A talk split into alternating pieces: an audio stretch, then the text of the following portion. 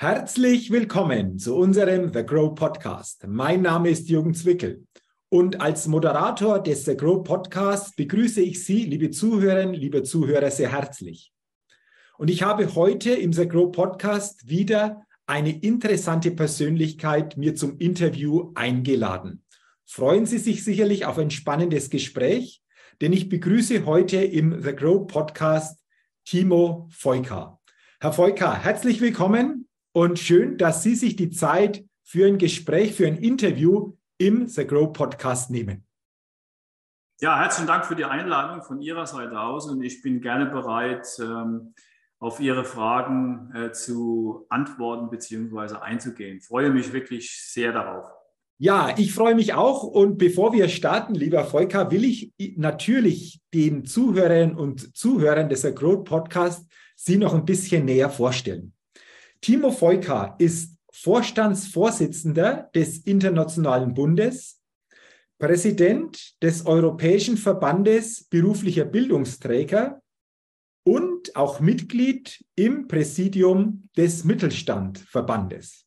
Das klingt sehr, sehr spannend. Darüber werden wir uns natürlich auch näher austauschen. Doch bevor wir das tun, gehen wir zu Beginn rein in die Get-to-Know-Fragerunde. Herr Feuka, fünf Fragen an Sie. Und wenn Sie soweit sind, lassen Sie uns gerne mit Frage Nummer eins starten. Gerne. Frage Nummer eins: Frühaufsteher oder Nachteule? Frühaufsteher. Frühaufsteher, das kommt sofort. Ähm, wann geht es denn so los in den Tag? Um welche Uhrzeit starten Sie in den Tag? Also ich fahre relativ früh los ähm, äh, und äh, bin eigentlich so um 7 Uhr bin ich schon im Büro. Dann ist es so, dass es noch ruhig ist. Wobei äh, ich habe ja auch viel Außendienst, so ist es ja nicht. Ähm, dann ist man natürlich dann auch schon, wenn man nach Berlin fährt, habe dort äh, politische Lobbyarbeit zu betreiben, dann muss man natürlich dann schon früh losfahren, also vor allem dem Zug, äh, mit dem Sprinter von Frankfurt nach Berlin. Äh, das ist automatisch dann schon so, aber ähm, ich bin eher, sage ich mal, jemand, der gerne früh ähm, arbeitet.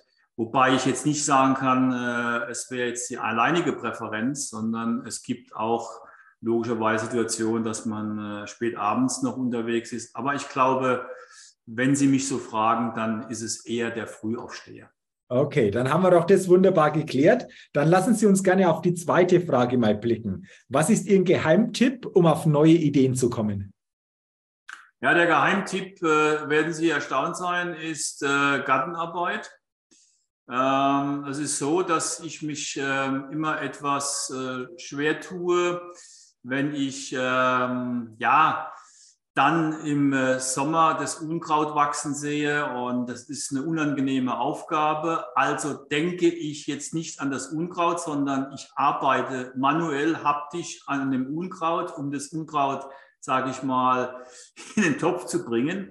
Aber um mich abzulenken, denke ich an viele Sachen und äh, dann äh, komme ich auf viele Ideen und bin dann plötzlich in einer ganz anderen Welt und mache gleichzeitig das, was ich eigentlich ungern mache. Also sprich so eine Wechselwirkung zwischen dem, was man ungern macht, um sich abzulenken, kommt man dann auf wunderbare Ideen. Das ist wirklich eine erstaunliche Antwort, Herr Volker, denn ich habe im Sagro Podcast schon jetzt mehr wie 100 Interviewgäste begrüßen dürfen aber diese Antwort Gartenarbeit, um da auf neue Ideen zu kommen, die gab es bisher noch nicht. Also von dem her ist es auch natürlich eine sehr inspirierende Antwort und vielleicht für die Zuhörerinnen und Zuhörer einfach auch mal eine Möglichkeit darüber nachzudenken, ob das in Zukunft vielleicht auch etwas wäre, um neue Ideen zu kreieren. Wunderbar. Dann kommen wir zur Frage Nummer drei. Wenn Sie eine Sache in Deutschland ändern könnten, was wäre das? Ja, ähm, mein großes Thema ist ähm, neben anderen Themen äh, ist das Thema Bürokratieabbau. Mhm. Also ich glaube, Deutschland hat ganz große Schwierigkeiten mit seinen bürokratischen Regeln. Die verhindern Innovationen, die verhindern einiges. Und äh, man sieht ja jetzt in der Krise, die wir haben, dass vieles schneller gehen wird, beziehungsweise schneller geht. Und es ist ja möglich, aber in normalen, in Anführungszeichen normalen Zeiten dauert äh, die Innovation, dauern äh, Veränderungen, dauern unheimlich lange bis hin zur Verzweiflung. Und deshalb geben auch viele auf äh, und sagen, das tue ich mir nicht an. Und ich habe ja als Mittelstandsvertreter ja auch mit vielen Firmen zu tun. Und äh, von daher merke ich ja, dass auch die Firmen sagen, und ich beziehe mich jetzt mal auf den beruflichen Bereich, dass viele Firmen sagen, das ist uns viel zu bürokratisch, viel zu aufwendig. Und das würde ich abbauen, natürlich immer unter Einhaltung der Grundrechte, unter Einhaltung der Gesetze aber man kann sich im Prinzip auch selbst das Leben schwer machen. Und wenn wir so weitermachen, äh, dann äh, sind wir nicht innovationsstark genug und andere hängen uns dann ab, ohne dass man jetzt sagen kann, man muss natürlich dann Grenzen überschreiten, die nicht gesetzeskonform sind. Mhm. Sehen Sie denn Chancen, dass sich in diese Richtung vielleicht auch zeitnah oder zumindest in nächster Zeit hier etwas tun könnte? Äh, ich sehe nur dann Chancen, wenn es Krisen gibt. Mhm. Also Krisen sind im Prinzip eigentlich der Treiber für Veränderung. Das muss man so sehen. Wenn man sich in äh, Wohlgefallen äh, begibt, äh, wenn man saturiert ist, ich sage es mal einfach so, äh, dann hat man keinen Veränderungswillen. Und Veränderungswillen ist immer dann erforderlich, ist äh, dann, wenn man eine Krise hat, eine Herausforderung hat, wenn man sage ich mal, gewisse Dinge, die jetzt äh, Schwierigkeiten hervorrufen, dass man die ändern muss, äh, dann ähm, äh, wird man auch innovativ. Und ähm, ich glaube kaum, und das ist das, was ich schon tausendmal auf Podiumsdiskussionen, in Anführungszeichen tausendmal auf Podiumsdiskussionen auch bemängelt habe, ist das, man weiß, dass man einen, äh, einen bürokratischen Apparat hat. Mhm. Aber, und das ist das Wahnsinnige. Man schafft immer noch mehr Bürokratie, anstatt die Bürokratie abzubauen. Ein kleines Beispiel, wenn ein Gesetz, äh, ein neues Gesetz verabschiedet wird, das kommt obendrauf und ein anderes Gesetz wird, das vielleicht schon überflüssig ist, wird nicht abgebaut. Das heißt also, es wird immer mehr, es wird immer stringenter und man weiß ja, die Komplexität verhindert freies Agieren, freies Denken und äh, von daher äh, mache ich mir keine großen Hoffnungen. Aber äh, deshalb sind für mich Krisen, wie zum Beispiel jetzt die Pandemie, so schlimm sie ist für manche Leute, ist auch äh, die Energiekrise, so schlimm sie ist für, man, für viele Leute, ist eine Chance, mhm. dass Bürokratie tatsächlich auf den Prüfstand kommt. Und man sieht es ja, was sich getan hat äh, in der letzten Zeit, was Pandemiebedingungen anbelangt, was äh, auf der anderen Seite die Energiekrise hervorruft. Ähm, dass sich doch einiges bewegt, was zum Beispiel Genehmigungsprozesse anbelangt, wie schnell äh, etwas gebaut werden kann und so weiter. Also äh, ich würde mir wünschen, dass es nicht nur Krisen gibt, die so ein Auslöser wären, sondern dass es von vornherein strategisch ähm, auch die Erkenntnis kommt von den Entscheidungsträgern, dass man Bürokratie auf ein Minimum reduzieren muss, im Rahmen dessen, dass gesetzliche Rahmenbedingungen eingehalten werden. Das ist klar. Ich bin mir sicher, dass viele Zuhörerinnen und Zuhörer hier im The Grow Podcast Ihren Ausführungen zustimmen, was dieses Thema Bürokratieabbau betrifft. Deswegen glaube ich, ist es wichtig, da immer wieder auch dran zu bleiben, vielleicht auch in der, in der Gruppe, in der Gemeinschaft dran zu bleiben, um das ein oder andere hier zukünftig auch bewegen zu können. Dann lassen Sie uns gerne zu Frage Nummer vier kommen. Welches Startup hat Sie kürzlich begeistert? Ja, ähm, da kann ich jetzt nicht konkret sagen, weil ähm, ich kenne mich da in der Szene zu wenig aus. Dann bin ich jetzt ehrlich. Mhm. Ähm, ich kann da kein konkretes Unternehmen nennen, aber ich gehe das mal allgemein an. Ja, gerne. Startups sind genau diejenigen Unternehmen, die man braucht.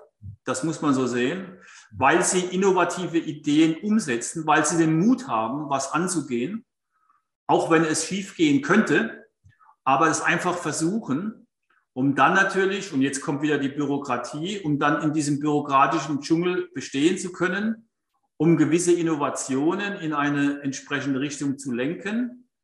Was mir positiv gefällt, sind ähm, Startups im Bereich äh, der Klimapolitik, im Bereich des Umweltschutzes. Da gibt es ja einige gute Ideen.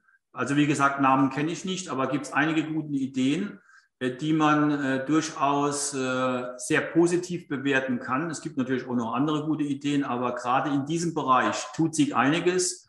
Und deshalb ist es wichtig, dass diese Unternehmen auch unterstützt werden, dass sie gefördert werden, beziehungsweise dass sie die Kraft haben, auch diese schwierige Phase des Start-up äh, zu überstehen und dann entsprechend auch Wertschöpfung für die Gesellschaft, für die Umwelt, für die Nachhaltigkeitsziele insgesamt zu leisten. Mhm. Wunderbar. Also danke auch nochmal für diese Gedanken. Und dann sind wir schon bei der letzten und bei der fünften Frage. Auf welche Innovation könnten Sie selbst niemals verzichten? Ja, ich könnte nicht auf die Innovation verzichten, die ich gerade genannt habe, was mir an Startups gefällt. Ähm, wir haben eine, sage ich mal, globale Krise mhm. und es müssen noch mehr Startups müssen gegründet werden in dem Bereich ähm, Nachhaltigkeit. In vielen Bereichen. Also nicht nur im Bereich Klima, das ist ja eines von 17 äh, Nachhaltigkeitszielen, äh, sondern auch in anderen Bereichen, wie zum Beispiel ähm, Materialverschwendung äh, beziehungsweise Rückführung, Dematerialisierung. Das sind ja so die Punkte, äh, die man auch hat. Frage ist natürlich dann auch, inwieweit man entsprechende Maßnahmen ergreifen kann, äh, um sauberes Wasser zu haben für äh, äh, bestimmte Bevölkerungsgruppen, die kein reines Wasser haben. ganz ist natürlich auch die Luftverschmutzung. Also insofern sage ich mal, auf die ganzen Umweltbedingungen könnte ich nicht verzichten und ich bin überzeugter, allerdings kein fundamentalistischer, ich bin überzeugter äh, Umweltaktivist, äh, um zu sagen, wir müssen jetzt was tun und deshalb kann ich nicht darauf verzichten, äh, immer wieder auch dazu mahnen, ähm, dass wir jetzt die Chance haben, unsere Generation, wir sind, ich bin nicht die letzte Generation, sondern ich bin eine Generation, ähm, aber wir müssen hier in diesem Bereich etwas tun, um die Lebensbedingungen so zu gestalten, dass sie für alle Lebewesen auf dieser Erde, nicht nur für die Menschen, sondern auch für die äh, anderen Lebewesen, also Biodiversität, Biodiversität, als Beispiel, dass sie tatsächlich ähm, äh, lebenswert sind. Und die Themen, die Sie hier angesprochen haben, die betreffen uns ja alle. Also da sind wir alle so quasi in einem Boot. Äh, deswegen denke ich für uns alle sehr, sehr wichtig. Und ich sage schon mal herzlichen Dank für Ihre Antworten in dieser Get-to-Know-Fragerunde, Herr Volker. Und jetzt wollen wir natürlich über Sie beziehungsweise auch da nochmal über bestimmte Themen sprechen. Ich habe Sie vorgestellt ähm, als Vorstandsvorsitzender des Internationalen Bundes unter anderem. Können Sie uns gerne mal erläutern, was denn hinter diesem internationalen Bund genau steckt und ähm, ja, was dieser internationale Bund sich als Aufgabe denn gegeben hat? Ja, wir sind ähm, eine NGO, wir sind ein gemeinnütziger Verein. Ähm, wir haben äh, die Situation, dass wir in der Jugendbildung und sozialen Arbeit tätig sind. Ähm, wir haben etwa 14.000 Mitarbeitende in der gesamten Republik, 350 Standorte, 1000 Einrichtungen. International sind wir auch aufgestellt, deshalb heißen wir Internationaler Bund. Wir sind gegründet worden äh, äh, mit Gründung der Bundesrepublik Deutschland, sind also ein Teil äh, der organisierten Zivilgesellschaft. Ähm, und wir haben zwei große Säulen. Das ist die Bildung auf der einen Seite, die andere Seite ist die soziale Arbeit. Und unsere Aufgabe ist es, Menschen zu befähigen, am gesellschaftlichen Leben teilzuhaben, und zwar in Eigenverantwortung, in Selbstbestimmung und als aktive Bürgerinnen und Bürger dieses Landes. Ohne Transferleistungen mit der Zeit, in Selbstbestimmung und in Eigenverantwortung. Das ist unsere Aufgabe. Und dazu benötigt man natürlich auch solche Einrichtungen wie den Internationalen Bund. Und äh, deshalb ist es wichtig, dass wir hier tätig sind, auch zum Beispiel was das Thema Verhinderung von Rechtsextremismus anbelangt, äh, gerade was jetzt Demokratiebildung betrifft, was politische Bildung betrifft. Aber wir sind überparteilich, wir sind überkonfessionell, also insofern sind wir ein großer freier Träger und äh, sind Aktivposten in unserer Gesellschaft genau für die Dinge, dass man äh, Menschen befähigt, ihr Leben in Selbstbestimmtheit zu gestalten. Mhm. Schon immer natürlich ein wichtiges Thema gewesen, das Thema Bildung in Selbstbestimmtheit, die Menschen so quasi dazu befähigen, das Leben selbst in die Hand zu nehmen. Sehen Sie das heute, in der heutigen Zeit, äh, wichtiger vielleicht wie in der Vergangenheit an oder noch wichtiger? Ja, es war schon immer wichtig. Also es gibt ja, sage ich mal, Verbesserungen der Lebensbedingungen, gerade in unserem Land. Wenn ich jetzt auf unser Land äh, äh ich mich beziehen darf, dann ist es äh, natürlich dann schon, dass äh, es schon einige Verbesserungen gab. Aber es kann nicht sein, dass wir in einer Gesellschaft leben, die im Prinzip im Durchschnitt äh, ein hohes Einkommen hat oder im Durchschnitt ein hohes Vermögen hat aber auf der anderen Seite ist äh, noch das Thema Bildungsgerechtigkeit ein großes Thema ist, Jugendarmut äh, ein großes Thema, Altersarmut ein großes Thema. Und da müssen wir Ausgleiche herbeiführen. Es kann nicht sein, dass jemand, der ein Leben lang voll erwerbstätig war in entsprechenden Niedriglohnsektoren, dass diejenige Frau, dann nach ihrer oder in ihrer Rente an der Kasse eine, äh, eine Supermarkt arbeiten muss, äh, um über ihr, Leben zu, äh, ihr Lebensunterhalt bestreiten zu können, weil auch zum Beispiel die Mieten entsprechend steigen. Also das sind Punkte, die mich persönlich sehr stark umtreiben. Und wir haben viele arme Menschen auf der einen Seite. Und wir haben die Situation, dass wir Gruppen von Menschen haben, die von vornherein keine Chance haben, ihr Leben in Selbstbestimmtheit zu gestalten, weil sie aus entsprechenden äh, sogenannten Schichten kommen. Und von daher ist es wichtig, dass wir hier ansetzen und dass alles getan wird, dass diese Menschen genau Teil dieser Gesellschaft werden können und damit natürlich extreme Auswüchse auch verhindert werden, Unzufriedenheit aufgearbeitet wird. Und nur wer zufrieden ist beziehungsweise in Selbstbestimmtheit lebt, neigt nicht zu extremen Handlungen. Mhm. Also eine sehr, sehr wertvolle Arbeit, die der Internationale Bund hier leistet, die Sie als Vorstandsvorsitzender natürlich aktiv auch begleiten. Und zu Ihrem Amt als Vorstandsvorsitzender des Internationalen Bundes sind Sie auch Präsident des Europäischen Verbandes beruflicher Bildungsträger. Da haben wir wieder das Wort Bildung schon in ja. der Bezeichnung enthalten. Herr Volker, wollen Sie uns gerne auch hier mal mitnehmen, was da genau dahinter steckt, was hier einfach auch dieser ja, Europäische Verband beruflicher Bildungsträger ausführt oder für was hier einfach auch dieser Verband steht?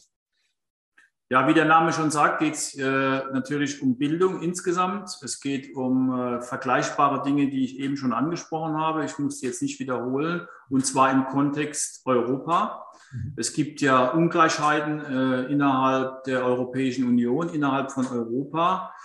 Mittlerweile sind wir auch schon in anderen Ländern außerhalb Europa tätig, zum Beispiel in Afrika. Äh, und äh, da geht es wirklich auch um das Gleiche. Bildung ist der Schlüssel zum Erfolg für ein selbstbestimmtes Leben äh, und nicht von Transferleistungen abhängig zu sein. Und deshalb schließen wir uns zusammen. Wir haben über 100 Mitglieder und die aus verschiedenen Ländern kommen.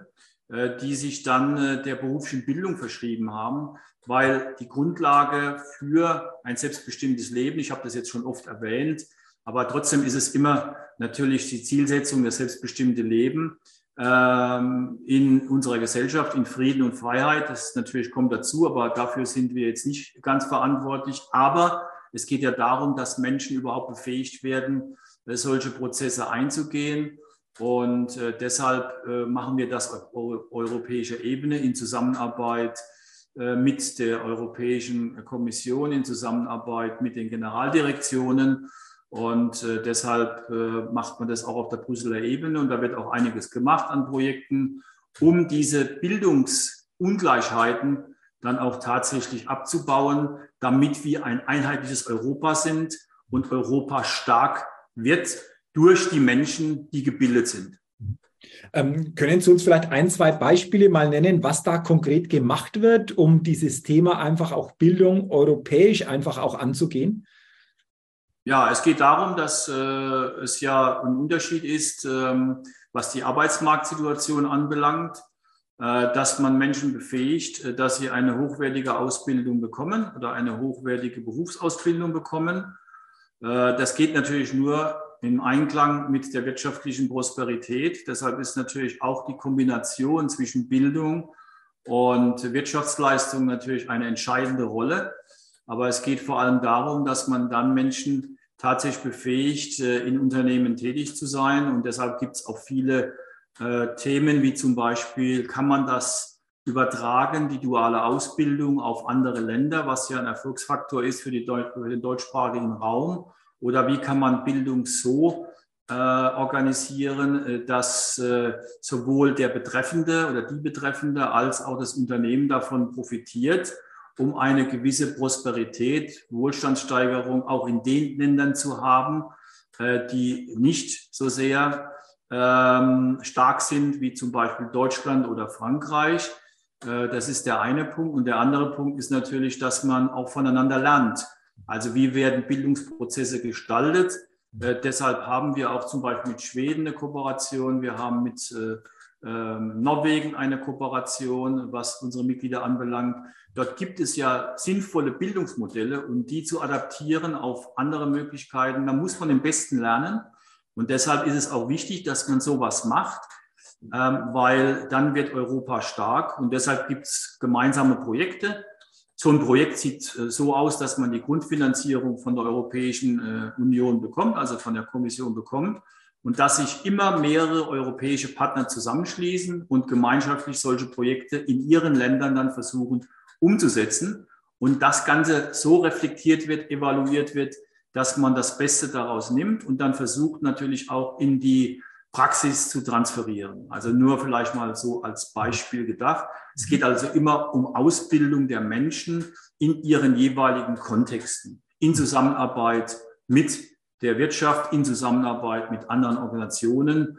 Äh, nicht nur die Wirtschaft ist hier maßgeblich, es gibt ja auch Verwaltungsprozesse. Also, dass im Prinzip, sagen wir mal, die Europäische Union eine stabile Grundlage bekommt für eine Prosperität für die Zukunft. Mhm. Auch das sehr, sehr interessantes Thema. Und Sie haben es gerade angesprochen. Es geht natürlich auch darum, Wirtschaft zu stärken oder da insgesamt, was dieses Thema Bildung betrifft, natürlich auch äh, das Tätigkeitsfeld, das Berufsbild entsprechend da mit zu berücksichtigen. Und das passt ja ganz gut auch dazu. Ich habe es auch in der Vorstellung schon erwähnt, dass Sie auch Mitglied im Präsidium des Mittelstandsverbandes sind. Ja. Und ich glaube, das Thema Mittelstand ist ein ganz, ganz wichtiges Thema. Auch hier bei Grow natürlich auch ein zentrales Thema. Ja. Volker, wollen Sie uns gerne auch da mal mitnehmen? Mittelstandsverband. Ähm, für was tritt dieser Verband ein? Was ist diesem Verband wichtig? Worauf macht dieser Verband vielleicht auch immer wieder aufmerksam, damit wir uns hier einfach auch noch mehr darunter vorstellen können? Es ist ja so, dass ähm, im äh, öffentlichen Interesse oder im Interesse der Politik stehen ja immer die Großunternehmen. Ähm, jetzt muss man einfach mal sehen, ähm, wie ist die Wertschöpfungskette dieser Großunternehmen? Wie ist die Fertigungstiefe von solchen Großunternehmen? Und es gäbe kein Großunternehmen in der Bundesrepublik Deutschland ohne den Mittelstand.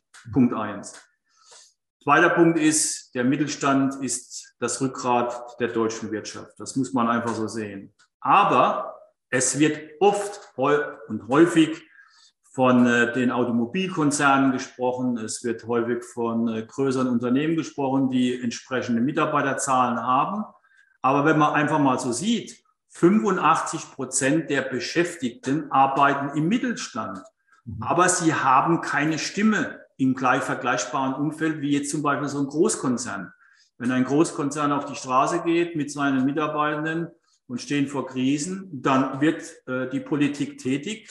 Wenn aber der Mittelstand ähm, vergleichbare Krisen hat, äh, dann äh, ist man da eher sehr verhalten. Deshalb äh, macht der Mittelstandsverband äh, Aktivitäten äh, dahingehend, dass man auf die Bedürfnislage des Mittelstandes aufmerksam macht und ist, das kann man wirklich so sagen, die Stimme des Mittelstandes, äh, um äh, auch die Wertschöpfungskraft und die Wertschöpfungskette und die Möglichkeiten, äh, die der Mittelstand bietet, dann auch wirklich gegenüber der Politik klar zu machen.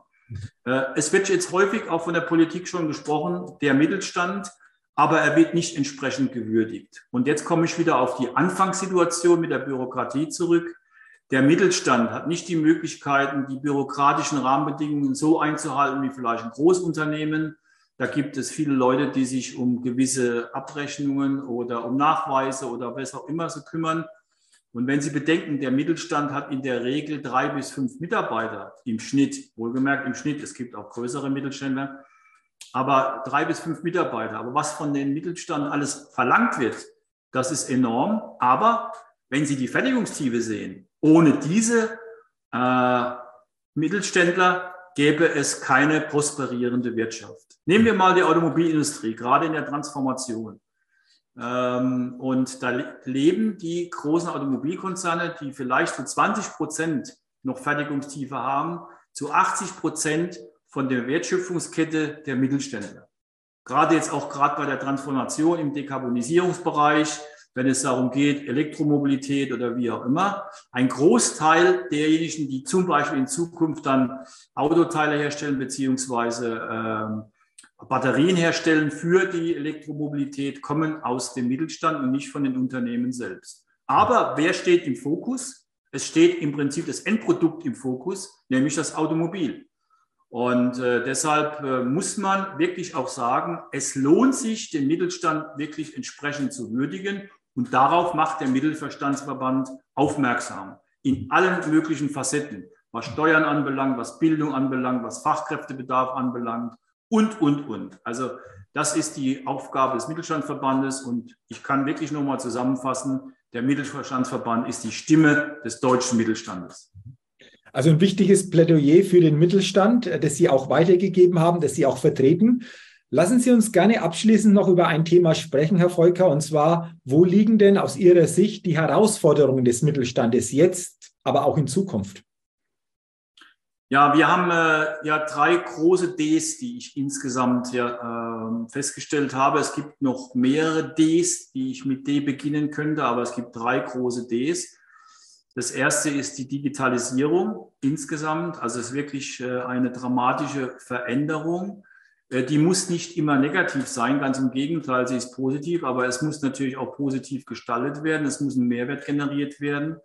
Der zweite Punkt ist tatsächlich das, was ich am Anfang auch betont habe, für was interessiere ich mich jetzt bei Startups, äh, ist das Thema Dekarbonisierung, also sprich äh, äh, Emissionsfreiheit oder Emissionsfreiheit ja, Freiheit, herzustellen, gerade im Sinne unserer Umwelt was die, was die Dekarbonisieren anbelangt. Und der dritte große Bereich, für den man sich einsetzen muss, ist der Fachkräftemangel.